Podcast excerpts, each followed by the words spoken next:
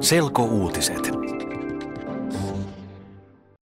Yle Uutiset selkosuomeksi toimittaa Lea Miettinen. Ihmiset ovat muistaneet ympäri maailmaa Japanin tsunamin uhreja. Japanissa vietettiin sunnuntai-aamuna hiljainen hetki, joka kesti yhden minuutin. Japanin tsunami tapahtui tasan vuosi sitten. Tsunami aiheutti myös pahan ydinvoimala-onnettomuuden. Japanin tsunamissa kuoli noin 16 000 ihmistä. Yli 3000 ihmistä on edelleen kateissa. Onnettomuuden takia noin 100 000 ihmistä menetti kotinsa. Ihmiset asuvat väliaikaisissa kodeissa.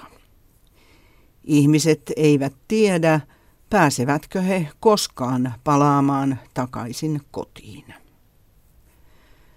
Japanin onnettomuus alkoi voimakkaasta maanjäristyksestä.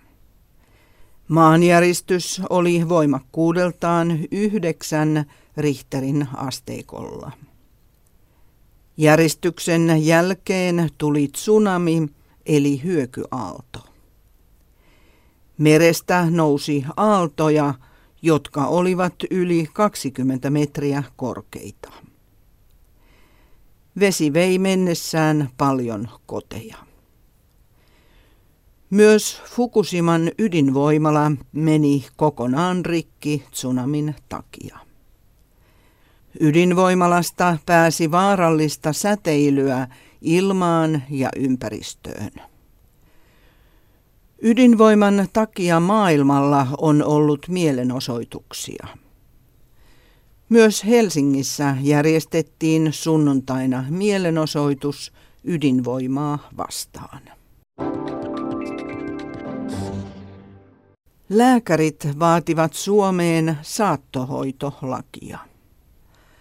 Lääkärit haluavat, että koko maahan saadaan laki saattohoidon järjestämisestä. Sosiaali- ja terveysministeriö on antanut vain suosituksia saattohoidosta. Julkisessa terveydenhoidossa saattohoito on järjestetty huonosti. Saattohoitoa haluavat usein potilaat, jotka eivät enää parane sairaudesta. Suomessa on noin 300 000 ihmistä, jotka ovat parantumattomasti sairaita. Ihmisiä, jotka tarvitsevat saattohoitoa, on noin 15 000. Saattohoitoa voidaan antaa potilaalle esimerkiksi saattohoitokodissa. Asiantuntijat ovat sitä mieltä, että Suomessa saattohoito on huonosti järjestetty. Muissa Euroopan maissa saattohoito on järjestetty paljon paremmin. Suomessa on esimerkiksi saattohoitokoteja vain muutama. Pyhätunturilla Pohjois-Suomessa on ollut lumivyöry. Pelastuslaitos sanoo, että lumivyöry oli noin 50 metriä leveä. Lumivyöryssä suuri määrä lunta tuli alas tunturin rinnettä. Poliisi sanoo, että kukaan ei ehkä jäänyt lumivyöryn alle. Pelastuslaitos tutkii, aiheuttiko esimerkiksi hiihtäjä lumivyöryn. Ilmatieteen laitos sanoo, että kaikilla tuntureilla voi nyt olla lumivyöryjä. Ihmisten kannattaa olla varovaisia, jos he hiihtävät tuntureilla.